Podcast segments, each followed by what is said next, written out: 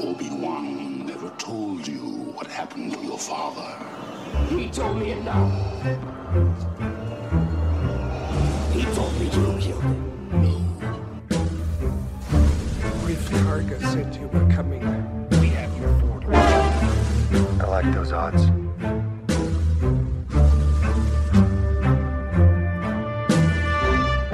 Bad feeling about this.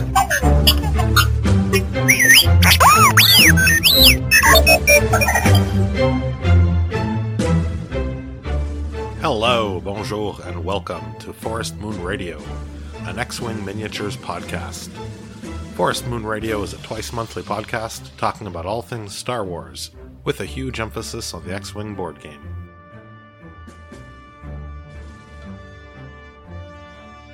Hello, everyone, and welcome to another episode of Forest Moon Radio. I'm Luke, or Lou Lunatic online, and we have a couple regulars with us and a couple special guests as well.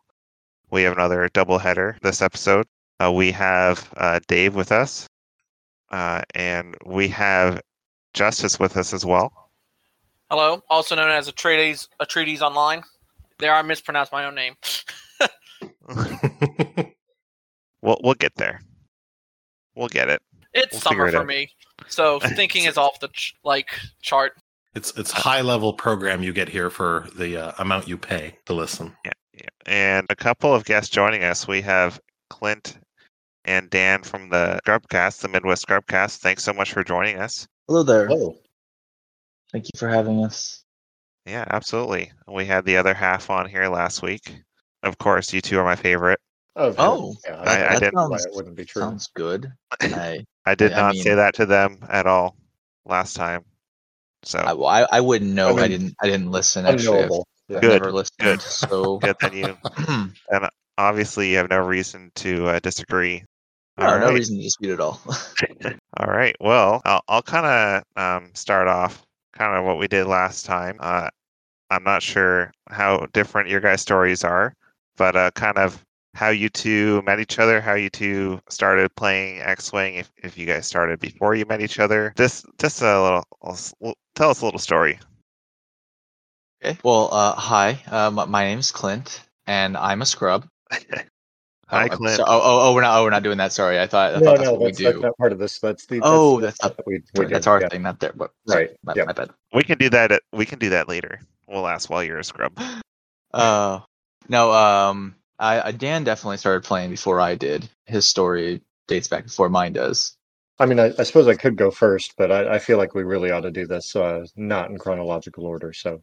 Oh, that's fine. Right. So, yeah, I guess I started playing X-Wing, seeing it in a store, and then I was deciding between that or playing Armada, I guess, and I decided X-Wing over Armada because it looked a little more easily available. Wait, you actually played Armada? No, I did not. Okay. So I stumbled across X-Wing from a game called Wings of Glory, which is a World War II, basically just It's just like X-Wing, but I was looking up games that were like that had a player base in St. Louis to actually go play with, and I stumbled across Armada and X-Wing and found out that there's no real Armada scene in St. Louis, so X-Wing was the one to go to, so I did.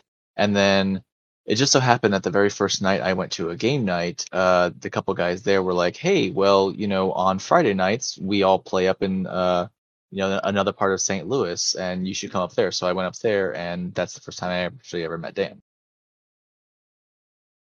Fast forward a couple of years, now we hang out all the time and work with each other, and we see each other way too much, probably almost every day of the week. Which is pretty cool that you guys get to do that together, like sitting across from each other. It's nice. Would love to do that sometime. Yeah, it's much better than recording over Discord. That's for sure. Yeah, the being able to be in a room together, we have a really fun rapport, and also like we get to see each other. So and hold hands. Don't forget that. Yeah, we get to hold hands. We get to like wink at each other, make cutesy faces, flirt with each other across the room. Which of course doesn't happen because we don't do that kind of thing. Dan and Matt playing footsies. Okay. Yes, of course it does that. Yeah. Either way, who's to say? But no, it's great to have it recorded in person because of all the reasons. All right, and Dan, is there any more that you want to add to the story, unchronologically, of course? I got into X-Wing because a friend of mine, his brother-in-law played, and so we wound up over at his house for a night of, some beers and a massive dining room table game of X-Wing that I think there were 5 or 6 of us, and we each had 2 ships, and I don't even remember what all happened, but it was an incredibly long but fun evening. And bought a lot with a couple other friends of somebody who was getting out of the game. And after, I don't know, maybe 3 or 4 weeks of playing, I heard that there was actually a tournament scene and went to a local game store for a tournament and played and had an absolute blast. And have been hooked ever since.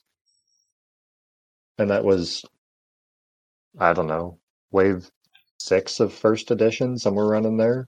It was time ago. It was some time ago. Yes, it was times ago. Yep. That's like 2014, 2015, somewhere around there. Yeah, it probably would have been sometime in 2015. That's about when I heard of it and started getting into it. But a dislike for tabletop at home. I didn't start playing at the store until 2018, I think. Yeah, I mean, I probably only had about a month of, kitchen table playing before I actually jumped out into game stores and actually, really before I even started very much in game stores for casual nights, I started a casual night, which is actually the one that Clint was talking about and came up to on Friday nights. That's still going. Yeah, we have a store out here, the Game Chamber. A long time ago, I thought the only way to play games was go to Games Workshop and play Warhammer. And of course I was wrong. There's game stores that allow every type of game. And there are certain nights of the week where they focus on a certain game and a lot of people show up, which is awesome. I didn't know that was really a thing until I started coming out with my cousin and kind of playing around. But yeah, it's a cool little community we have. Y'all have me all depressed. Our game store just announced that it's not opening its game room and closing in October. Oh, no. Oh, man. Our one game store over here. That's so sad. Yeah, St. Louis. Is it COVID at all? No. Well, they didn't open it because of COVID, but they're just, they're making money, but they're like, we're going to get out. Our son just had a daughter, so we want to spend time with our granddaughter, and we're done. So they're just up and left. No one's going to take over. Yeah. That's upsetting. Yeah. Not to brag, but we have a plethora of game stores to choose from. We do. Not just one. And they all have a bunch of events going on. Like you said, the nightly events of, this night is Magic Night, this night is X-Wing Night, this night is... I guess I have to drive to St. Louis every day then. You probably should. There's a lot of them up here. Mm-hmm. The stuff hasn't completely reopened because of COVID quite yet, but before COVID, you could go out literally any night of the week and find games of X-Wing being played at different game stores. That's crazy. Yeah, we just have Tuesday night. Other people will come out, right, Dave? On other nights of the week? For X-Wing or the store had Friday Night Magic. They had FNM and they have D&D one night. Saturday night Warhammer. We've stuck with Tuesdays, and it's been Star Wars night, Legion, Armada, or X-Wing. Although lately, we've been in lockdown for a few months now, but basically since COVID started, it was only X-Wing because that was the more popular game. There was only a few Armada guys, and they felt safer at home, so they stayed, and the same with the Legion guys, although a couple of Legion guys, like you, Luke, had babies. So, it is what it is. It ebbs and flows, but X-Wing survives. I feel like babies would really interfere with things.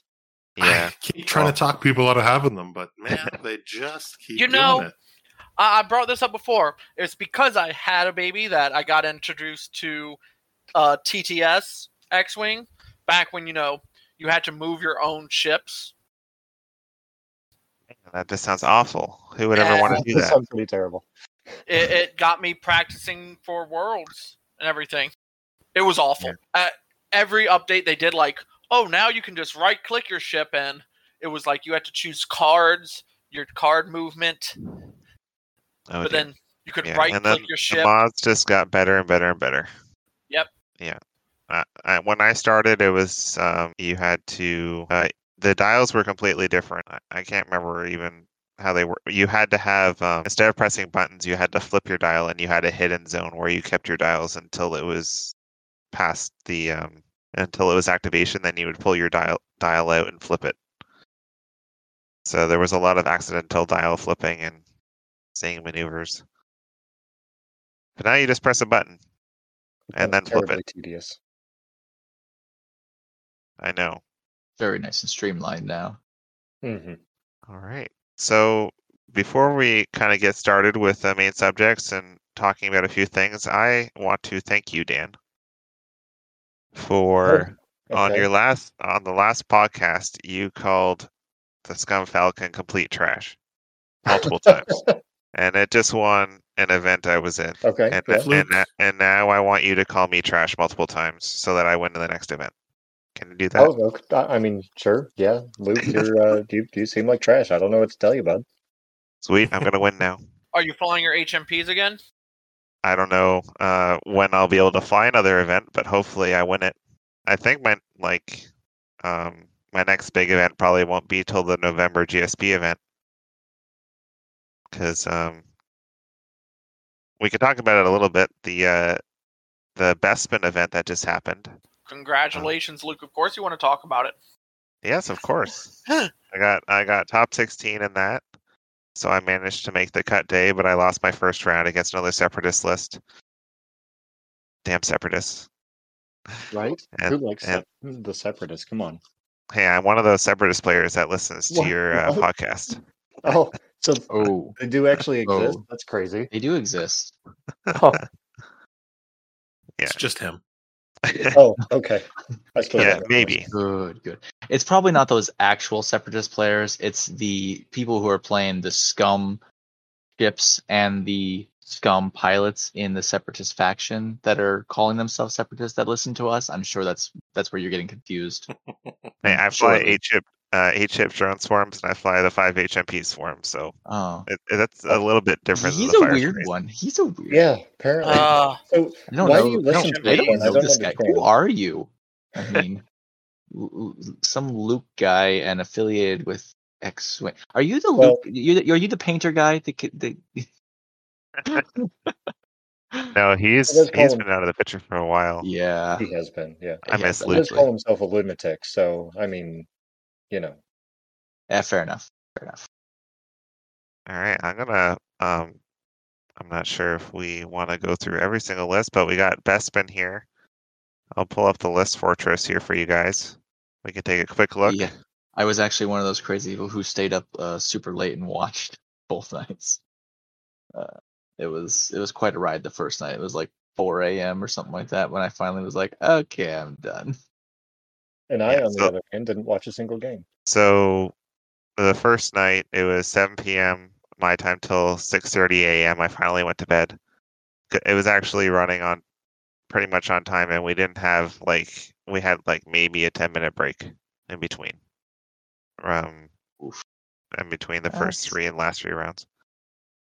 Yeah, I didn't want to play because of that reason. I didn't want to be up till stupid hours in the morning playing. And I never do all-nighters. Anyway? I never do all-nighters, and somehow I got my second win. I'm thankful I did, because I got my invite. So... yeah, congrats. Yeah, for sure, congratulations. Of course, this is not all about me. Let's talk about the top 16. We can talk about the top 16 here. So we got some very interesting lists. We got Catherine in here, making the top 16 as well. Do you guys have the links open? So... we got lots of scum, lots of separatists, lots of interesting stuff. I'll if you guys can click on the actual cut, and then it's kind of in order. Yep. All right. So I'll start with the first one here. Sebastian Demers. He's flying Scumlist here with Ketsu Onyo, Genesis Red, Constable Zuvio, Sunny Bounder, and Cartel Spacer. Ketsu has Fearless, Sam, Shadowcaster. Genesis has Cutler at Advanced Proton Torpedoes, and Constable Zuvio has Proximity Mines. So we got a five ship scum list here doing some work. Shout out to that person bringing Ketsu. Like, good on them. Yeah, that's not the only large ship. Now it's really interesting. I do like Zam with Shadowcaster on that. Okay, I know something to try now. I mean, if you got them facing you at range 1 with a Fearless plus Sam combo, that's nasty. It's disgusting. You really don't want to shoot that ship. All right, next we got Catherine. Atreides, you want to go over Catherine's Sure. System? Catherine has Shaak Ti in the ETA-2 plus Marksmanship, Auto Blasters, R7A7. We've seen the auto damage ETA-2s. But then they have 4 Red Squadron bombers with ion cannon turrets and thermal detonators. Hey, we found out those are really, really good. Price for your buck. Yeah, they take a lot of hits for their cost. You guys are talking about math or something. something math, but yeah, we found out that the bombers are good. Mm-hmm. And ion turrets, cool to watch. Thermals. I mean, thermals are so good for their price. It's going to go up. But after summer, they're going to go up after summer. Mm-hmm. So for the listeners, those who aren't up on such things, what is R7A7? R7A7 is you have 3 charges on it, and you spend a charge, and you turn a hit to a crit. Oh, that seems good. Yeah, especially combined with Marksmanship and Auto Blasters on that little nimble ship. Mm-hmm. Clint, that seems like something you should try. Well, no, this is the 7-point upgrade that I've been telling you about. Have you? I was like, you just put any Jedi with a little 7-point upgrade, and you have something that can do a bunch of auto damage as long as you stay out of arc and don't get shot. I don't think you told me. Yeah, of course. Yeah. Now this has been a staple that's been around for quite a while. The very first guy who did it with like an Anakin and a couple arcs or something, and it comes with the ETA-2. R7A7 comes with the ETA-2, and because they decided to give it a force and talent slot, people are like, we can put Marksmanship and Auto Blasters. Seems good, yeah. Now, Shaak Ti, I'm guessing they put Shaak Ti because they're like, we don't have the points for anything else, any other Jedi. Yeah, and it's not the only time she shows up either. It's not this one, but yeah, you'll see her later, and this is not the best version of her. I like the other one better, but we'll get there. All right, next is me. No one cares. All right, let's talk about you. All right, I'll go over it real quick. I got DGSO47 in the HMP, and then 4 Bactoid drones. They all got the repulsorless stabilizers. 2 of the Bactoid drones have ion missiles. 1 has KTB-4 tactical relay, and 1 has probe droids. So I copied Ryan Staniszewski's version. I used to have all of them, and 1 with probe droids, no ion missiles, and I used to have Grievous on DGSO47 to keep him around. For those non-separatist players, who's K2B4? It's a tactical relay. You spend calculate after defending or while defending, and then the opponent can choose to take a strain token on their defender, or you gain an evade result.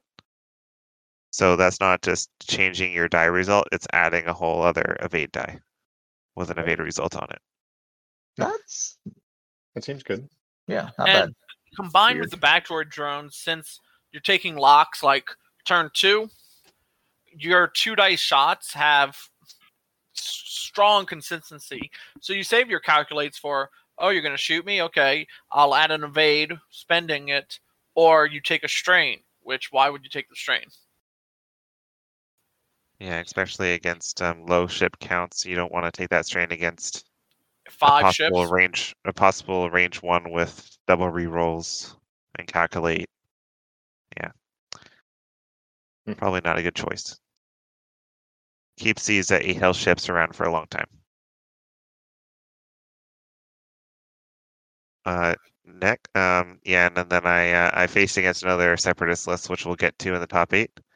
Next, Dave, you want to go over Rogelio's list? Sure. So he is playing. No, that's the Resistance. Resistance. Yeah, sorry. Sefton Vanek with Heroic, Proton Rockets, and Advanced Optics. ZZ Tilo with Heroic, Proton Rockets, and Advanced Optics. Taliesin Lindra with Heroic, Proton Rockets, Advanced Optics. And Greer Sonnell with Heroic, Advanced Optics. A list I have never played, but I feel like, Luke, you have tried this before, or something like it. Yeah, this is one of the 4-ship versions. Instead of taking Merle as that 4th piece, he went with Greer. But Marcel's made this one pretty famous with 3 rocket carriers at I-5, and then an efficient 4th ship. What does Sefton do? Sefton's not great. Pretty much just an I-5. He's an I-5. That's his ability. So pretty much you I can't remember what phase it's in, but you shoot off your evade token to somebody at range 1. But then you're tokenless. After you perform a boost action, you may transfer 1 evade token to a friendly ship at range 1. That sounds terrible. Let's see, somebody coordinating Sefton, and why would you do that? Yeah, 37-point I-5, though. That's pretty good. Yeah, I'm pretty sure all the I-5s are that cost, except for ZZ. Oh, ZZ needs to go away. ZZ's fine. All right, next we got Nicholas God. Yes, we know you're a god, and you're flying Nantex. Ugh. Hey, nothing's wrong with Nantex. It's just how they build it. Yeah, well, at least they only have the 5 this time. Good. But yes, we got the 5 with Predator and Treacherous, the 5 Pertronaki Arena Aces, but everybody knows about those guys. So we'll go down to Julian. Clint, do you mind going over Julian's list a little bit? Yeah, sure. He's got the Invincible, or sort of Invincible. He's got Vinny with the Tragedy Stimulator, Productive Copilot, Vetter Turret Gunner, Seismic Charges, and Thermal Detonators. Alongside that, he's got a Ray with Corsella Finn, Shield Upgrade, and the Falcon title. Ray's Falcon title, because it's Ray's. You know, she inherited it from Han, not Chewie. And then, you have a little Tide pod, Rose Tycho, with 3PO inside of it. So, a neat little list. You managed to fit a 3rd ship in there. I actually find it interesting that you could fit that Rose in there with a Vinny Ray. I guess most people just stack so much on Vinny and Ray that they don't actually think about putting a little Tide Pod in there. And, you know, having the Rose coordinator is very helpful. I mean, I guess you can fit it because there are some big upgrades that they didn't put on here. But they managed to fit the shield upgrade on Ray? That's interesting. Well, because they're not putting Rose on Ray. Oh, that's right. That's a big piece of that Ray. Yeah, that's a very big piece of the Ray, Death Ray. You're still getting a really good Ray shot with the Fin. And you can do all the coordinate, and you're coordinated. Yeah, you can coordinate that target lock anyway. So, and have another 2 dice gun on the table, and another body to shoot down. Mm-hmm. Next, Dan, would you mind going over the next Shaak Ti build? Sure. Yeah, so I think this is the build that Clint was referring to earlier. It's Shaak Ti with Battle Meditation and Jamming Beam, and then 4 Shadow Squadron veterans, all with Dorsal Turret and APT. Yeah, this is the one that I was like, this one's kind of nasty if you land it right. Yeah, it punches hard. Yeah, because you can Shaak Ti the turn before can spend both her force to have 2 of those Y-wings to save their focus, and then she'll get one force back, and then they all move, and then she can use battle meditation, which coordinates two generic ships, and they have to do the same action. So you can coordinate the other two a focus, and then all four of them take target locks. It's kind of disgusting if it all works out well. Oh boy, yeah. Stay out of range one, folks. Yeah, because that's four fully modded APTs or dorsal turrets, whatever is happening. And then from there on, after the initial joust, Shaak Ti's not really that great because she only ever will have one force recurring unless you put patience on her. Because she's going to either do the battle meditation or a reposition or her ability, so she'll never have two force ever again. Yeah, you don't have patience, so. Yeah, so she'll never have two force ever again. So this is a one punch on the first round. But even after that, the battle meditation is still really good. But yeah, he did really good. But that's a heck of a first punch. Yeah, if it goes down well, it's a heck of a first punch. And then you got some thick boys to take down after that, with a lot less ships on your side. Yeah. And then next we got some scrub named Will Hegwood. He's got 4 Tempest Squadron pilots, 3 with fire control system, and Colonel Jendon. Target locks out there. You got your 3 die. Sunterfell Predator, and Grad Inquisitor Extreme Maneuvers. And so the interesting thing is the Extreme Maneuvers part. Because usually you want to hold on to your force with Grad Inquisitor. But that can put you in some good spots. Usually Grand Inquisitor is kind of a bait. So having him with Extreme Maneuvers as a possible offensive ship is interesting. It allows you to do like a hard one. Yeah, that's pretty nice. Yeah, no, the Extreme Maneuvers is pretty fun. It's pretty great. Now, Dan, do you wanna take a guess at what freaking bid is for these cheap Imperial Aces? With all their upgrades. Somewhere near 20? No, I think it was actually only like 11. Oh, is it only 11? That's not so bad. Yeah, I think it's only 11, so. Could have been more if you took off that Extreme Maneuvers. But yeah, the hard one is interesting because... Yeah, you're instead of doing that K turn, you can just turn around, spinning a force. Well, yeah, and you can still do the focus into a boost. Mm-hmm. So you take focus into a hard one boost, or boost and focus, whichever way it goes. Seems good. Dave, you want to go over the next squad? It's 13-point bid, by the way. Is that Tom Trask? Yes. Yeah. So Tom has 6 ships. A Black Squadron Scout with Disciplined. Another Black Squadron Scout Disciplined. Black Squadron Scout Disciplined. Black Squadron Scout Disciplined. Black Squadron Scout Disciplined. And just to change things up a bit, a Baron of the Empire and, oh, what's that? Disciplined. So what is the Black Squadron Scout? What ship is that? That is a good question. Let me pull that up. I was wondering that myself. I'm going to assume it's TIE Interceptor? Is that the low? Nope. Oh, no. Aileron ship. The Striker? The little aileron ship, yeah, the Striker. I've got, here's TIE Striker. No, that's a planetary. Yes. No, Black Squadron Scout. Oh, 33. It's, Initiative 3. It's the I-3. Okay. Huh. Yeah, you never see those. That's interesting. That's a list most people can only do in TTS, right? Right. Well, I guess we did see that as the winning list in one of the last tournaments, the 4 with Commandant Gorin, because you can't take Discipline without going up to that I-3. But the 5 3-dice attacks, and then Baron of the Empire, and then 1 dying, you getting target locks with everybody, that's nasty. So yeah, that would take a little practice too. Ideas. Yeah, Disciplined is really good. Not hopeful? No? Okay. No, not hopeful. Poor hopeful. It's just so... either rebels have already all taken a focus, or they are stressed from one reason or another. It's and hopeful is just super bad. I mean, it would have been nice if they were both target lock abilities, and then one was boost and one was barrel roll. But no, we get the stupid focus one. Uh-huh. With the worst barrel roll as well. I mean, yeah. Mm-hmm. Yeah.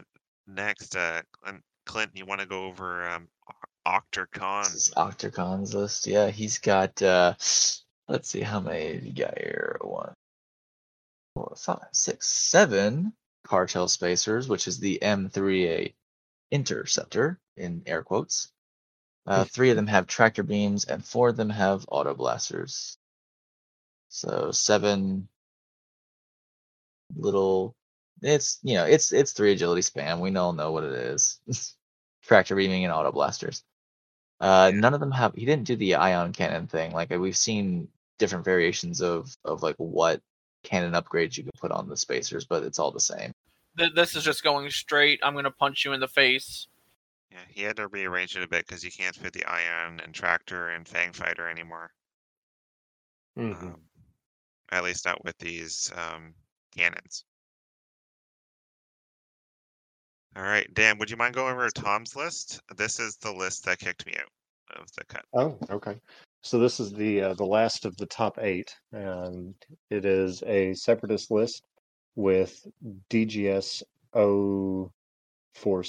with Kraken, 2 Techno Union bombers, both with plasma torps and landing struts, and 1 with the DRK-1 probe droids, and then 4 Trade Federation drones, 3 of them with grappling struts and 1 without. Yeah, it's just is this a good jouster? Just that seems like a good jouster. So many calculates. 7 ships coming your way. And it doesn't matter what ships I got out of his way. That like if he locked a ship, he would just take another lock. He didn't care because he already had a calculate on him. Yeah, did they? And all the networked in the world. Did he space you out properly? I mean, I came up near the middle, and then I went back towards the side, and then went up the side of the map, and then he kind of. He started banking in after turn 3 and kind of getting closer and closer and closer. I tried to space my HMPs out so that he wouldn't torp the ones that already took a couple damage, but it didn't end up really mattering. We ended up trading ships, but unfortunately his ships are cheaper. Huh. So I managed to trade a couple HMPs for half of DGS and the full probe droid carrier, but I couldn't really hurt anything else in the amount of engage. We only had 3 engagements. Oh no! Oh wow! Yeah, it was. There was some lag and stuff like that, but yeah, we didn't really get our first engagement just because of issues over the internet. That sucks. This took a little while. And with the cut, it's kind of, you can't really pause the timer. Right. So, but yeah, I won't use that as an excuse. I did what I could, and he did what he needed to do, and it was fun. Yeah, that list looks like it outjousts yours, though. Yeah, I can't really do much with the amount of calculation it has. And especially like the high damage output torpedoes, and all my ships have shields. Yeah, it's not. It's not friendly for me. Mm-hmm. So we'll kind of go through the top 4 here.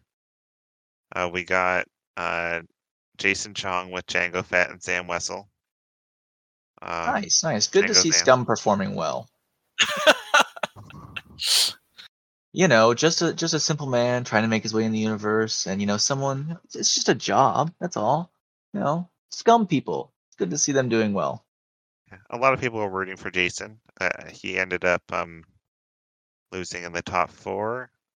It's interesting. Usually you see, I mean, Dooku Palpatine switched. I run Palp on Django, Dooku on Zam. I think a lot of people do. Yeah. So this one's interesting because that way Zam can have a focus on her, and then Django can just spend it to modify one of Zam's results, and then Zam still has that force token for the focus modifier, which is pretty neat. And we got to see Zam also use Palpatine to give Shaak Ti stress. Yeah. So that he could, she couldn't bear a role in the system phase. So usually you see it the other way because people aren't shooting Zam anyway. So then if you have it on Django, it's like, do I shoot Django and get a stress? Or do I shoot Zam and have Zam things happen? Yeah, exactly. And we'll get through the last three lists here really quick. Atreides, do you mind going over XY's list? Sure. He has Dengar with Predator, Jamming Beam, Greedo, Deadman Switch, Punishing One, R5P8. You know, Dengar. Asajj with Hide and Perception, Zam, Deadman Switch, Shadowcaster. And then Tarrani with Cluster, R5TK, Deadman Switch, Munitions, Failsafe. I love this list. Yeah, and I'm really liking the Zam on the Shadowcasters. Just having that second opportunity to put tractors on people is really good. Mm-hmm. Love it. Because, I mean, you're fighting the urge to put Zam on Dengar, because that's strong too. But having Zam on Asajj with Hayden. It gives you two double tappers out there. Because you're already going to be charged up because Tarrani charges up Zam with the Wrecked Droid Munitions Failsafe Cluster Missiles trick. So you're going in with two double tappers fully charged, ready to go. That's a disgusting combo in itself. And R5P8's really underutilized, and I like that droid a lot as well on Dengar. This is just a solid, fun list. Like, and, I love seeing the Shadowcaster do great. Yeah, absolutely. And Dave, do you mind going over Lockheed's list? Yeah, no problem. This is actually my only loss in Swiss was to Lockheed. This is another Jedi list, the Republic. Shaak Ti again with Marksmanship, Auto Blasters, R7A7, and three identical Jedi Knights with the Delta 7B configuration. Yeah, he takes lots of target locks and he hits very hard. He could easily just initiative kill a lot of ships. Yeah, I mean again with the whole Shaak Ti thing, you come in with two Jedi Knights with a focus already from the turn before. Now they're focus force and a target lock. He's actually using Shaak Ti on himself to make sure I noticed had that an evade. I noticed that in the games they played, he didn't use Shaak Ti's ability to boost the Jedi Knights at all. Mm-hmm. But he just let them carry themselves, and Shaak Ti did their own thing. Yeah, and we can all bow down in the glory of the final list. We have Fen Rao. Han Solo. With Fen Rao winning all of Bespin. Uh-huh. He had some close games that we saw on stream, but he ended up pulling it through. We got Han Solo with Trick Shot, Zam, Forlom, Greedo, False Transponder Codes, Lannis Millennium Falcon, Fen Rao with Fearless, Ankar Plutt, Constable Zuvio, and Protector Gleb Crew. Which is another underpriced card. Oh my gosh, yeah. Yeah. So, I maybe not obviously, but I didn't watch this tournament. How do Ankar Plutt and Constable Zuvio hang in a list with Fen Rao and Han Solo? Well, you're using Zuvio to gleb. Like, you're just carrying Zuvio to gleb it up. It's a cheap thing that you can... Now it's a additional 2-point coordinator. Hmm. And how far... coordinates up to range 2? Yep. Yeah. It just gives them the coordinate action, and the quantum is just super cheap. Mm-hmm. Oh yes, for sure. And then you they do not move the same at all. Yes, so you can then transfer the stress actually. So if you coordinate Fen Rao, you can coordinate him and then hand him the stress, and then you can do a blue maneuver and clear it. Right. So for 2 points. It was actually interesting to watch. It's very solid. It was interesting to watch his couple games. The tugboats kind of did all the work. Mm. Wow. They did a good portion of the work. His tugboat play was interesting. He was he was tractor beating himself to put himself in different positions and give himself actions. Yeah. Huh. I'm wondering if he played the ensnare text, because that's my trick with ensnare text is transferring yourself. Tractor beaming and transferring it to yourself to move yourself around. He did use that with Ankara Plut a couple times, like moving Constable Zuvio to where he wants Zuvio, and then Zuvio would do like to tractor Darth Vader in one of the matches. He tractored Zuvio to the side, and then Zuvio went straight and tractored Darth Vader instead of doing a bank, and then he had room to. I think he miscalculated. He still didn't have room to barrel roll Vader, but he was trying. Hmm. But yeah, I don't think Ankara Plut is like a necessity, but they're all the same points. So yeah, I mean Ankara is fun. Like you can do some fun stuff with Ankara. He's pretty entertaining. But no, I was going to say I think that question was backwards. The question is how does Han Solo and the Scum Falcon hang with Finn, Ankara, and Constable Zuvio? Because it's a sexy, amazing ship. Well, I mean, the answer is, upgrade cards that are too low cost, Sam Wessel and false transponder codes, right? Yeah, and you're still getting it for cheaper than a naked Rebel Falcon. Yeah. Because of all these cheap upgrades. Mm-hmm. He also weirdly took Forlom, which is odd. Like, I've never seen this crew used before. I had to go look it up. Yeah, I had to go look it up. Like, fun on, like, Bosk. Yeah, he had a chance to use it, and it would have really worked for him, but he didn't use it at one point. Not his final game, but I think it was a runner-up game. But before Maul came down in cost, I used Forlom a lot with Asajj. But yeah, no one around here ever uses it. I've never seen Forlom crew before. I mean, if I'm going to put Forlom on the table, it's going to be Forlom in the... Right, yeah. Because that's the other thing that he had going for him here with the Sam Wessel on Han Solo is like Han Solo is usually in the back or behind a rock, so like people aren't going to shoot at him. So he was able to use the other side of the Sam Wessel card, which is the tricky part of like, haha, you didn't shoot at me. Now you get punished for it. Right.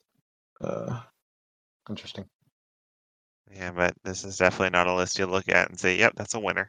All right. Yeah, no, not the first thing that comes to mind. But no, this top four is weird. It for him. So the top four. What the top four? I mean, the something that stands out to me is that 3 out of 4 of these lists all have Zam.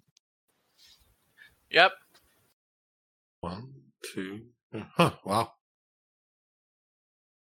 So Zam's going up in price. Should, yeah. I mean, should. You don't say. Yeah. And they're all losing their crew slots. And there's also 3 copies of false transponder codes. Ooh, I liked seeing those. I shut those down right away with my probe droids. That was fun. I bet. Especially one of my lists that I faced was 5 X-Wings with FTC. Which, XY could... have instead of Deadman Switch, put false transponder codes for the same price. Mm-hmm. Yeah, absolutely. Yeah, I'm sorry to keep us so long on Bespin. I didn't mean to do that. But hey, it was fun to talk. No, it's interesting, and I mean the other thing that I was noticing is every Republic list that made it in was Shaak Ti with a mini swarm, right? Yeah. Yep. Yeah, that's the only thing that's showing up. Which is actually It's not my style, but it's actually good for the faction because that's what FFG was pushing was take a Jedi and a group of clones. Like that's the thing. Have your Jedi commander and your clones. I prefer to play, just Jedi, but I like what they got going for me, and I like that it's actually working. Shaak you have Ti to go pretty far cool. down to find an FO. Well, 28. Yeah. I'm actually surprised Rebels didn't do that well here. I was expecting some more Heratani. Especially since Andrew did so well before. You'd think there would be more people trying to copy him. Yeah. I mean, there's a lot of Heratani lists that haven't shown their face yet. The only one that we've seen is, you know, the extremely efficient focus and evade passing things, but I think there's a lot more out there that haven't been found yet. Mm-hmm. Yeah, and this doesn't have anything to do with anything, but you know, just outside of the top 16, there's a Talonbane Cobra, which is pretty weird. Oh, I love my. This is going all the way back to 1.0, but Talonbane Cobra got me my first store championship. Oh, nice victory! Talonbane Cobra, Xizor, and Palab. Did you beat Farmer to it? No, I think he beat me to it. Oh, okay. I don't know. It was a weird list back in 1.0. Yeah. All right. Yeah, sorry again about spending so much time there. Yeah, but it was fun to talk about those lists, but I'd like to kind of go one-on-one with you guys a little bit more. I wasn't sure if you guys wanted to talk about... I kind of want to talk about high-ceiling pilots a little bit, or if you guys wanted to do the Wikipedia deep dive that we do, where we kind of learned about certain pilots first, or if we want to save that for the end. Doesn't matter to me. Okay. Let's go into the Wikipedia deep dive before I forget about it, because I always feel bad when I forget to do it, because it's kind of a fun little thing that we do. We'll have each of you pick a faction, and then I'm gonna randomize it in Yasby, and we're gonna learn a little bit about a pilot. Good. Dan, pick a faction. Well, I mean, we all know that I'm an Imperial player, so I guess let's go Imperial. All right.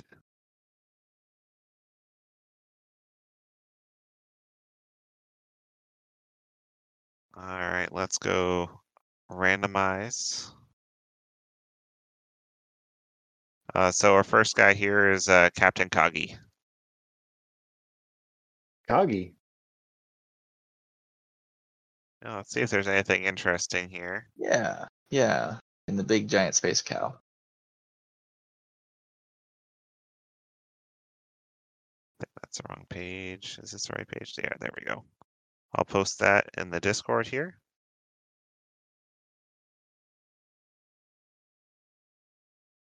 So yeah, we got some stuff in canon and legends. Dan, since you picked Empire, do you want to just talk about the little first blurb that we got there, the first paragraph? Sure. So Kagi was an individual who worked for Emperor Palpatine soon after he proclaimed the Galactic Empire, holding the rank of captain. Shortly after the conclusion of his duel with Jedi Master Yoda in the Galactic Senate Chamber, Palpatine ordered Masameda to inform Kagi to prepare his Theta-class T2C shuttle for immediate takeoff to the Outer Rim planet Mustafar, where his newly appointed Sith apprentice Darth Vader was dueling with Jedi Master Obi-Wan Kenobi. Kagi continued to serve the Galactic Empire as Emperor Palpatine's shuttle pilot, and at one point flew a Lambda-class T4A shuttle into a hangar. So he's got that going for him. I like that last part. That's badass. He flew this shuttle into a hangar. He did. Yeah, he totally flew it. He parked his car in the parking spot. Awesome. He's the best. Yeah, so the Theta class shuttle that he was using to take Emperor Palpatine to safety, that's very similar to what the Bad Batch fly. It is. Yeah, that'll be. It must be a modified. That'll be fun to get that in the game. I'm looking forward to it. Oh, is it coming? Eventually, I'm sure it will. Eventually, right after the what was that Mandalorian ship that blew up? Yeah, surely right after the Mandalorian ship. Oh, that's going to be revealed, at Gen Con, which AMG's not going to. Is there going to be a Gen Con? There is, and no one's going to it. Awesome. Oh, nobody's going. Okay. Yeah, so it looks like... By nobody, do you mean people or companies? Companies. Okay, so then no people will go either. Right, okay, cool. Yeah, so it looks like he was actually in episode 3, which is awesome. He was. He had one line, a single line of dialogue spoken by Palpatine. That confirmed. But he is a clone. What? I mean... It took them a while to get rid of the clones, right? We're kind of going through that in Bad Batch at the moment. Yeah, I guess that's true. The last couple episodes, but I also have not watched the last couple episodes. Could you spoil them? I'm waiting to binge 3 in a row. I can spoil them right now if you want. No, excellent. Clint, would you mind picking another faction? We'll do another quick little thing, just so you both have one under your belt. Yeah. Let's see. I would normally just be boring and go rebel, but I think I'm gonna go out on a limb here, and we're gonna go with Separatist. Oh, all we right. Get to find out about Droid. Let's see. The first named pilot, and the only named pilot I have here is Sunfac. Can't really learn about is that boring? No, I'm just saying we can't really learn about the Tendo Unabomber or the Separatist Predator because they're not named pilots. So we're gonna True. Has anyone run Sunfuck yet?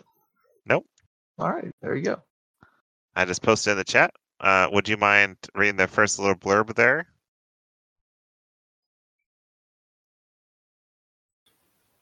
Yeah, let's see.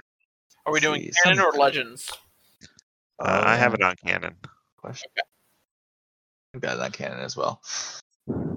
Apparently there's two different. But yeah, Sunfac was an upper caste Genosian who lived in the Stelgazian Hive on Genosis. He served as chief lieutenant to Archduke Poggle the Lesser, unlike Poggle the Greater, and ensured that his master's will was carried out across Genosis. He was unusually intelligent and creative for his species and possessed the versatility to play whatever role was required to increase productivity, ranging from a sympathetic listener to a heartless executioner. So are they calling Geonosians dumb? I feel like they're calling Geonosians dumb. I mean, they're bugs. So. Generally, I think it's just like, I think it's hive mind, and then you have like a few that just like kind of are smarter. The I6s. Yeah. Oh. Yeah, there you go. That's a better way to put it. That makes sense. All right. Yeah, so Poggle the Lesser is the one that you see a lot in the second movie. Yeah, he's the older one with the cane hobbling around, clicking and, talking and whatnot. Do we actually see Sunfac in the movie? I don't think so. I mean, we for his appearances, it says Attack of the Clones first appearance. Let's say Attack of the Clones. It's true. Might be one of the people like standing up in the bleachers or something, like kind of standing beside Poggle. He is in a lot of the visual encyclopedias and dictionaries. Well, yeah, it's a very cool design that they made. Very cool alien design. Yeah, you can never fault Star Wars, even, if you're not in love with the prequels or sequels, the production design, ships and creatures are always really top-notch. So, Sunfac is the one who is standing with Archduke Poggle the Lesser in Episode 2. Okay, cool to know.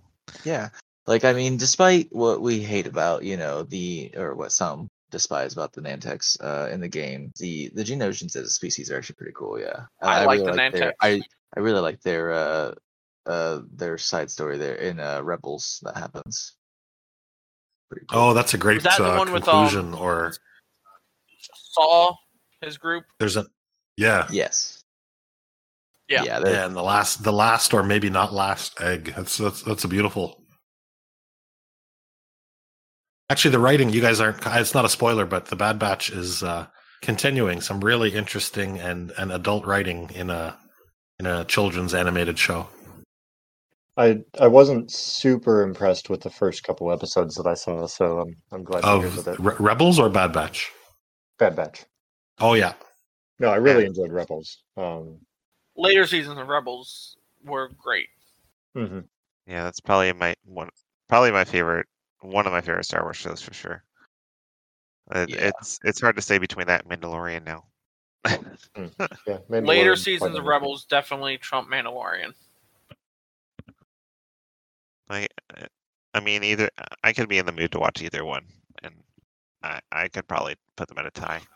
And you know, I'm biased because if you put Thrawn in something, it's going to be like, yeah, best thing ever. Okay. What about space whales? Hey, they exist. So, I was going to bring up a neat little subject, since the way I found out about you guys, which I mentioned in the last episode, was the blog. Okay.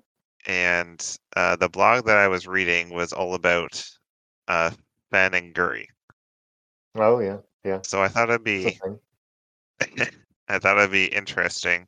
I'm not sure, like, if you guys are really big into Fen and Guri, or if I'm pretty sure that you are. Yeah, generally speaking. But I thought it'd be neat to talk about them, and maybe some other, couple other kind of high ceiling pilots stuff that's really fun to fly but hard to master. And we can talk about a few with the time that we have. Okay. Yeah. I think that's kind of where me and Dan kind of live. Yeah, pretty much. Well, I'd love to hear about Guri. We have our.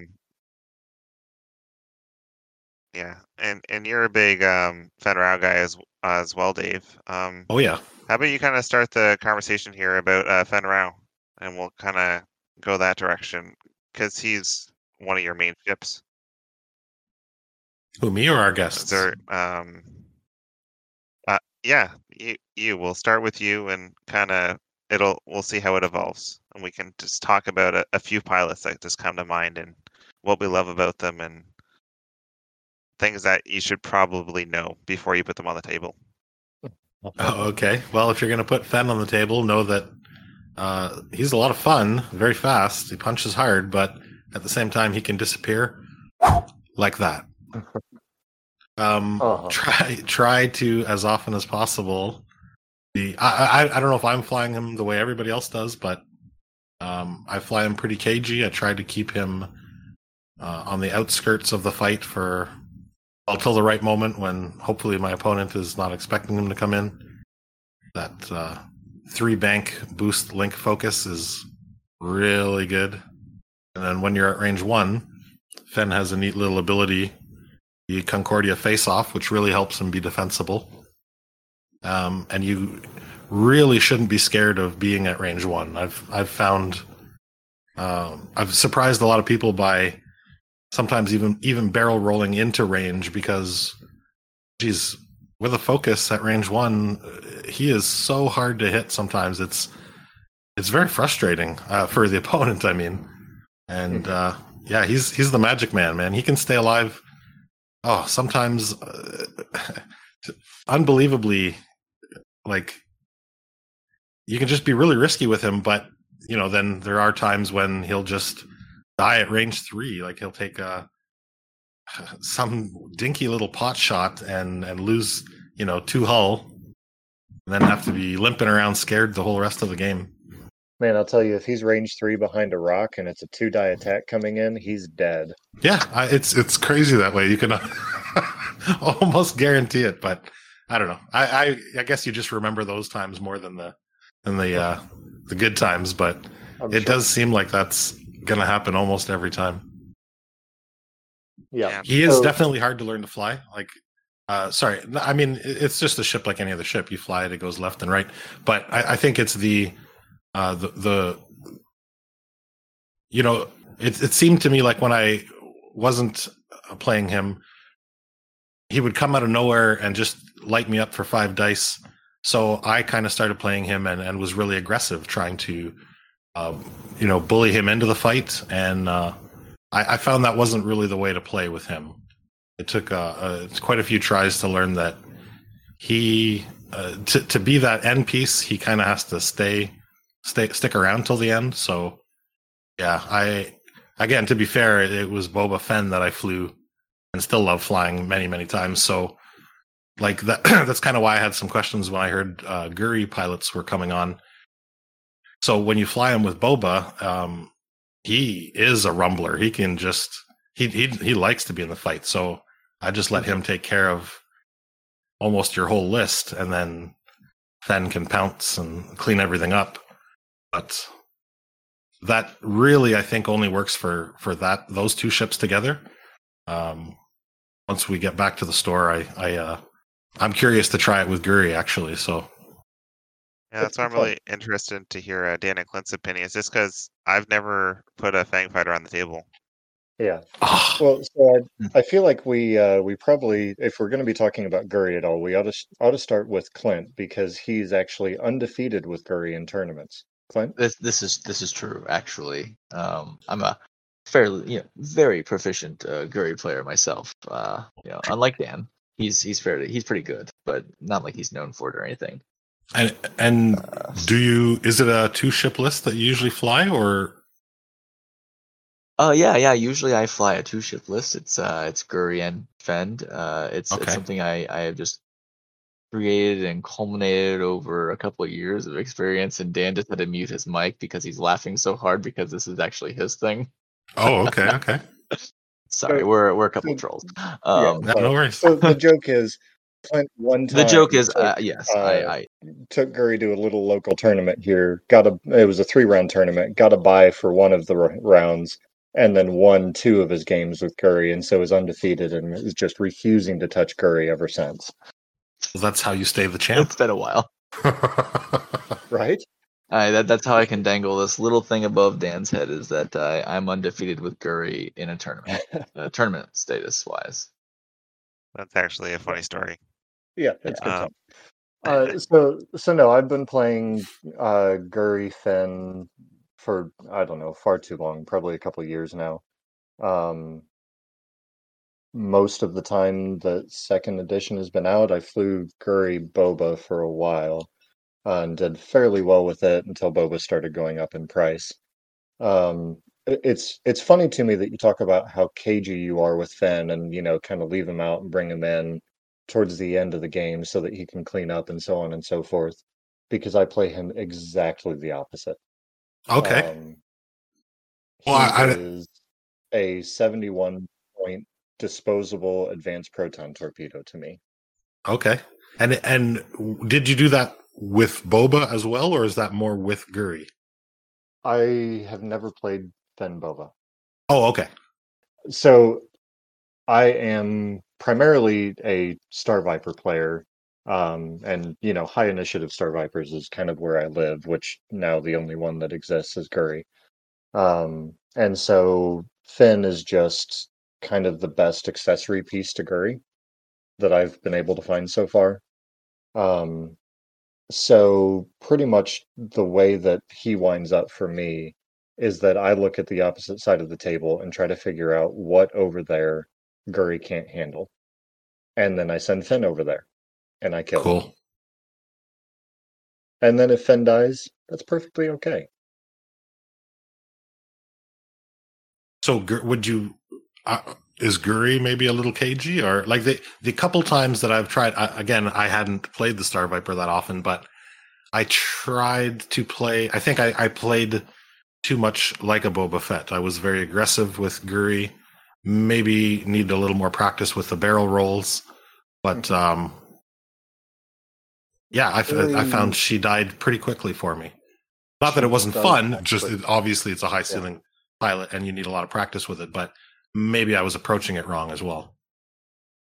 So it's kind of a goofy thing. Like, Fenn, in order to survive in some ways, at least the way that I play him, he has to be aggressive.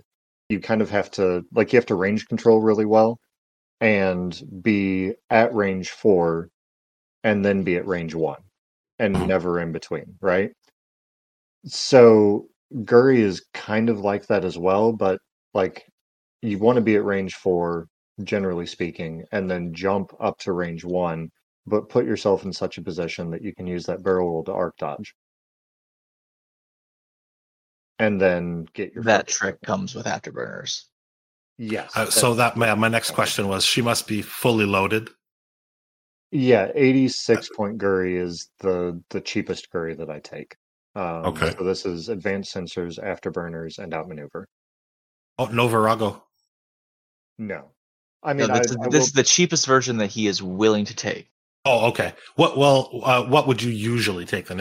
Or do you prefer the cheap version? Okay. No. I much prefer the heavy version. So the list that I typically will run at tournaments is a 106-point Guri with afterburners, shield upgrade, AdSense, outmaneuver, Virago, and advanced proton torpedoes. Okay, yes, I've seen that. A 71-point Fen with just Fearless, so it's a 23-point bid. Nice. Yeah. So I kind of delay towards the beginning of the game and see where my opponent's going to go, figure out what Guri can't handle, jump from range 4 into range 1 with Fen, try to kill whatever that thing is as quickly as humanly possible, and then let Guri mop up whatever is left. So Guri with a 4 forward afterburners boost and barrel roll can go from, that maneuver covers just under range 5 and rotates her 90 degrees potentially. Yeah. Go put that on the table. Put a four forward afterburners boost and then the wonky barrel roll. That takes you sideways. So boost, like do a boost bank, and then the barrel roll can swing you either way, even farther, or swing coming around. It's really weird. It's crazy. Yeah, I can't even imagine how to start even learning that. It's crazy. Well, so you start in first edition with Thweek. Oh man, love Thweek. Yeah. I miss Thweek. Thweek was a good time, and Thweek is why I play Guri, because I spent so much time playing high initiative Star Vipers, and Guri is the closest thing that I've been able to find. And in some ways, she's a lot better. You know, obviously, I would prefer to have an I6 Star Viper if I could, but her ability to get mods while being aggressively defensively aggressive, is huge, and leaving her not stressed at the end of it. It's was a there an shame I6 in Xizor's not, where he should be. Yeah. What were you saying, Dave? Sorry, was he the top pilot in 1.0? Yes. So Thweek was goofy because he could actually copy the an opponent's pilot skill. So if you came deep enough bid, then you could copy their, quote-unquote pilot skill, no initiative, and be an I6 if there was an I6 across the table, or an I5 if there was an I5 across the table, or whatever it was. So with a proper bid, he would always move last, without fail. Oh. That sounds silly. It was silly. Yeah, that's why it sounds that way. And that's why I said in second edition. Right, yeah, it would be so ridiculous in second edition. If they gave me Thweek back, man, I'd be playing 2 Star Vipers, and that's it. I just imagine FFG being asked, "Why'd you go to second edition?" and just holding up a picture of Thweek. I mean, what's funny is that he wasn't actually he was good, but it took so much to get him to the place that he was good that most people didn't really do very well with it. It wasn't anything that made a splash in the meta. I gotta be honest, the Star Viper and the one that invented the bullseye in 1.0, what is that? The Chemogila. Chemogila. Those are the scum ships I see flown the least. Yeah. And I think one of them is because it's very hard to fly. Yeah, and it's kind of expensive for what it is. I mean, it's the Star Viper is a touch probably overpriced, but I don't know. Personal opinion. Yeah. And then the chemo, was pretty decent in first edition, specifically because of harpoon missiles, which were just ridiculous and terrible. And I think it's kind of paying for the sins of first edition some still. So there are ships still doing that, yeah. Mm-hmm, yeah, for sure. Yeah. I mean, the morale in the Scoopipede is just murdered because of first edition. Yeah, but I don't want to see more than 4 Star Vipers or Chemos on the table at a time. Yeah, so, you know. Yeah. I really wish that they would go back and kind of retroactively put in more dots on cards so that they can play with prices more. Yeah, like you can only have X amount of this generic. Well, they did it a bit with Separatists, but for the actual main generics, they haven't done anything like that. Yeah, I mean, it'd be fairly easy to do it in the app if you just said, hey, just ignore the cards. You have to use an app to list build anyways, so, why not? Yeah, absolutely. So, so we learned a little bit about Guri here. A Star Viper, I've actually never put a Star Viper on the table either, and I call myself a scum player. Yeah, Guri is problematic to learn. Don't joust with her. I mean, she's problematic to learn. She's unique and she's very expensive because all these things you also need to have at least a 10-point bid, but probably more. So try to build a squad around an 86-point ship that also needs a 10-point bid. So it's like a 90. You have 100 points to build a squad. Go. Mm-hmm. And Guri is this one of the stories for my in 2.0 how I broke the game going against a Guri. Oh yeah. Well, it's because of advanced sensors, and my friend hates me telling the story because it 2.0 just released, and I broke the game. We had to email the designer.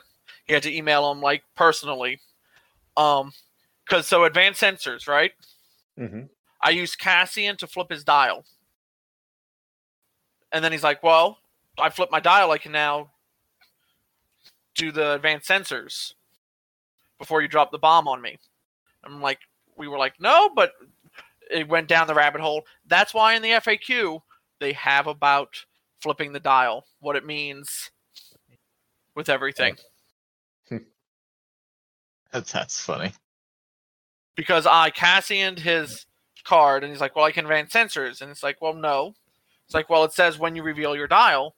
And so we're like, what's the difference between revealing, looking at, and flipping? And then we're like, well, it never says to flip back, so you can't execute. So really in the execute maneuver step, it says step 1, flip your dial. So if you can't flip your dial, you can't execute a maneuver. Funny. Yeah. Oh, but Guri's a headache. Thanks for that. Guri's a headache, especially with advanced sensors, because walkie barrel before you maneuver, it's just you go all over the place. Yeah, I really enjoy playing Guri with advanced sensors in that build, but at the same time, it feels bad for me too to get to an end game where my opponents have this realization that there's actually nothing. There's no maneuver that I can put into my dial that leaves me getting a shot and you not getting a shot. And, I mean, often it's true that that's just kind of how it is, and it's not great for the game. Yeah. And it's kind of the same deal with supernatural reflexes. Yeah. Yeah. But, I mean, the bendy barrel rolls is what really does it. Yeah, it is. We've talked some, I don't know if we've ever talked about it on the cast, but I have written a blog post about it. The idea of actually getting rid of the sensor slot on the Star Vipers and giving them a tech slot. Oh, interesting. Yeah, there are some scum ships that have it, so possible. Do you ever fly Guri without advanced sensor? You shouldn't. Why would I do that? No, I never do. I have enough problems just dropping outmaneuver afterburners off of her and still playing her. Definitely would never consider playing it without advanced sensors. I think that they kind of advanced sensors is a really goofy card because it's really good on a few ships here and there, and then it's kind of overpriced on almost everything else. And I think that FFG has kind of tried to strike a balance there with the price of advanced sensors and with Guri, of having Guri be a little bit more expensive and advanced sensors being a little bit more expensive to cover what she can do with that combo. Yeah, like the only other, like I know there's some big combos, like I used to see advanced sensors with Forlom a lot, but it's definitely worth a lot more on Guri than it is on him. It's really fun on Forlom, but he gets too expensive to be worthwhile. Oh yeah, it's a blast. I mean, it's a really good time. I like advanced sensors, Forlom, and Seasoned Navigator. No, I haven't tried that. That's, I mean, you turn all your moves red, and so you take an action, you flip it, and then you get the calculate. Oh, that's pretty fun. Really expensive though, but yeah, it works very well in Aces High. Okay. Yeah, I do enjoy Forlom and Aces High. Typically, I love advanced sensors and title on them. Just being able to barrel roll and then hard stop and get a calculate or, you know, whatever is a good time. Yeah. Okay. It was Clint, was there any other? I know you guys were kind of, you said that you were both into the Fanguri build. Was there any other kind of high initiative or high ceiling pilots that you like to fly? Yeah, I actually don't really fly the Fanguri at all. The Guri I took to the tournament was like a Guri, Sarasu, and Old T. I've actually never flown the Guri Fen. I've just flown against it a lot. And then I haven't really flown Guri much. I live vicariously through Dan when it comes to Guri. Like really, I do. I mean, I've tried to build him many lists, and I'm like, you know, try this or you know, put this pilot in there or this. But myself, actually, I'm primarily a Republic Aces player. I've dabbled in all Aces just to like try them. Like I've tried Imperial Aces, I've tried First Order Aces, I've even tried the Separatist Aces. Like I've tried a lot of, but when the Jedi came out, I just fell in love. Like this is what I've been waiting for. Simple ease of access, double repositions without stress, and I still have mods. Thank you. I can finally be good at the game. Yeah, the Aether Sprite is super good. But, which of the Aces that you play do you think is kind of the hardest to master? You think is the Ada worth exploring right now, or do you think that the Aether Sprite is definitely where it's at? I played Brave Sir Robin for a long time. I played the double Aether Sprite, Anakin Obi, and I played that for a really, really long time. And I had a big, huge bid war with Dan, where we were right at the same price point because if I had the bid, I won the game, and if he had the bid, he won the game. It was kind of dumb. Yeah. Whenever we would play, we would literally sit down and roll a die, roll hits and you know, hits or misses, and see who won the initiative, and then shake hands and say good game. Yeah, that's one of the silly things about X-Wing is the initiative. Yeah. So I mean, I like the Eta.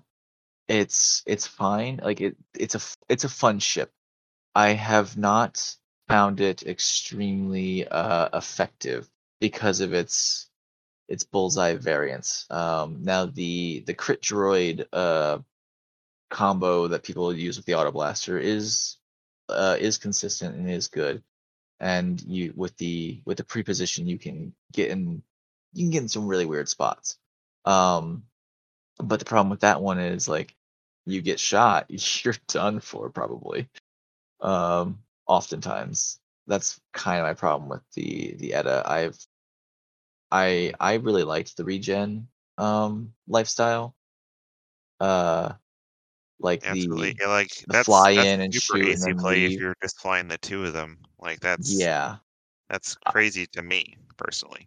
I loved it. Like it actually reminds me of flight sim play. Like I play a World War I flight sim, and that reminds me of the doing the in and outs. Like, you know, you go in, you swoop in, you shoot at your opponent, and then you go out and you know come back for another pass later.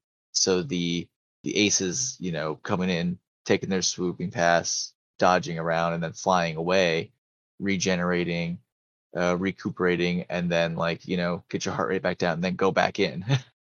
But with the proper increase of regen, I mean, it needed to go up. It was a problem. I haven't been playing it as much, but the ETAs, you can put like hull upgrade and R5 on them, and that is really great, but it gets really expensive, and they still can go pop real fast. Yeah, talking about Fen Rao. You feel like that. These guys can just go up and smoke too. With a hull upgrade, that is only 4 hull, right? Yes. And then you have the R5 expensive upgrade, which you can spend as an action to repair a card. Right. It's actually... I like the R5 upgrade better than the R2 upgrade because you can actually repair a face-up crit card as well, as an action, not as a charge. And you still get to shoot. Yeah, and you still get to shoot. Right, and you've got force, so yeah, that's cool. But yeah, out of all the Jedi, like I think, like Obi-Wan is really easy. I mean, you see him everywhere. He's a pretty easy pilot to fly. Anakin, I think, just wins on initiative. His abilities are kind of... I mean, they're good, but they're not amazing. They don't fire off as much as Obi-Wan does. I actually think Plo is kind of hard to fly properly and used properly. Like, I actually, with Patience coming out, I've been using Plo Koon again a lot because... you can use him as a coordinator now, because he can actually, like with Patience, he can spend a force to take an evade, and then get that force back, and then spend it to pass it to a friend, and then have 1 force still. So you can really keep him generated up on force. Now he's not really doing much shooting, but if you put Chopper on him, then he's doing his old Chopper shenanigan and now coordinating as well. So you're turning him into a Swiss Army knife. You're making him jam people. You're making him a coordinator. Mm-hmm. Giving him Patience really added a lot. That's cool. It's funny, like if you use Patience and you throw 1 die and it actually does damage, it's kind of funny, and it shows that like in 2nd edition, I think that 1 die ships actually are viable. Unlike in 1st edition, but we're past that point. They won't do that. Yeah, I mean, look at the escape craft and Scum. Like that could have had 1 attack die. Right? That was gonna be my example, but yeah. Because I think physically doesn't have a gun. The escape craft is already terrible. Leave it alone. Oh damn! It could have had it could have had 1 attack die and been cheaper. All right. Yeah, that cheaper than 12 points. Well, not that one. Come on now. It could have been 11 points. I'll settle for nothing less than 10. Yeah. So, have any of you guys played the Jedi? Against them a bunch. I played them. Yeah. Personally, I've only flown a couple different Republic lists, and my favorite Jedi to fly is Ahsoka, just because her ability is outstanding. It is. Her initiative is not high enough for me, and that really is sad because she's a mini Vader. Yeah, I don't fly them. I didn't fly her very easy. I flew her with 7B in a couple of Torrents and Arc and a broadside with Ion Cannon turret, and now the points I played around, so you can like add dedicated, or you can go down and an initiative on them and put Chopper on her. There's a few different, but yeah, I just use her to lead a bunch of torrents and arcs and a Y-wing. Yeah, no, yeah, she can punch through some things. Like she has, it's actually really cool. Like her ability is, I call it a miniature evader build, like because or ability, like it's kind of like Vader's, where she spends a force to do another additional action. So she's always double modded and then probably still had the force. Yeah, and she can even do it while after doing a rem maneuver. Yeah, after being stressed is crazy. So I do like the big K turn behind a bunch of enemies, spinning a force. I still have a target lock or a focus token. It's really good. And yeah, but yeah, I haven't had a deal against high initiative with it yet, but it's been fun to fly, but I'm not much of an AC person myself. So yeah, I used to not be. I actually used to be a Rebel player primarily. Well, actually, only I was very much into the Rebel Beef life and the. Well, actually, I never played Rebel Beef when it came out. I was a Rebel player before that came out, but back in first edition and early 2.0, I played a lot of Rebel ships, a lot of X-wings and B-wings and E-wings and all kinds of that. Before they were cool, before Hera. Slowly before they were cool. Before all the rules, Hera nonsense, and Cassian and Braylon taking over the meta. Yeah, it's been really awesome to hear about. Like you two, you guys are kind of like X-wing bros. You kind of like go through like your list building together. You work together. You hang out together. It's a cool little X-wing story you guys got going on.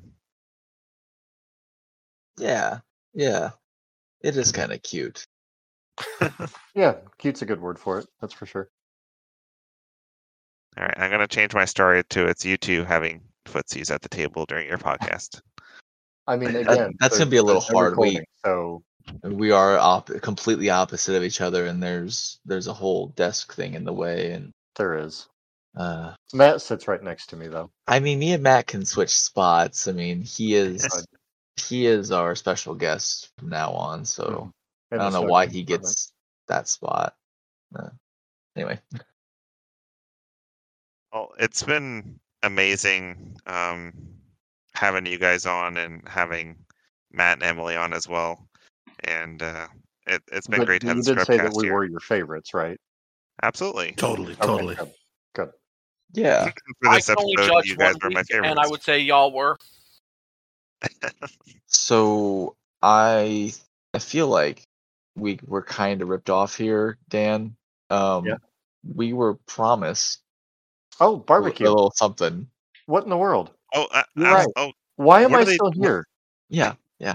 I'm still waiting for my barbecued stormtrooper from you Ewoks. Come on. Okay, Ewoks.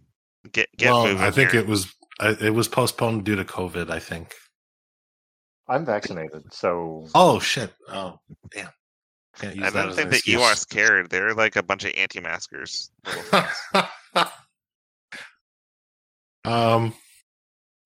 But in the meantime, you can buy our complimentary giant lobster crackers. Are they complimentary, or do we have to buy them? I'm confused. No, they're a compliment if you buy them. Huh. They complement your other utensils. Well, they complement me. I could use that in my life. Well, if you're ever coming up to Canada, I'll throw on the barbecue for you. How's that? Yeah. I mean, I feel like trying to impress guys from St. Louis with our barbecue is not the way to go. Hey, supposedly you want to come here for some bacon. A huge like trip advisory thing. New Orleans is one of the top barbecue spots. Yeah, I mean anywhere but London, Ontario. Like we're famous for hockey and poutine. I like not barbecue. All right, you can go see it right then. Well, I mean, New Orleans is not known for its barbecue. I'll go wherever we're having a stormtrooper barbecue and some yub nub. All right.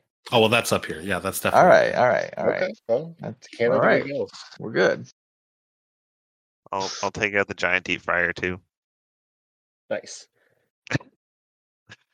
All right. Before we close off, I'd like to do see if anybody has any shout-outs. I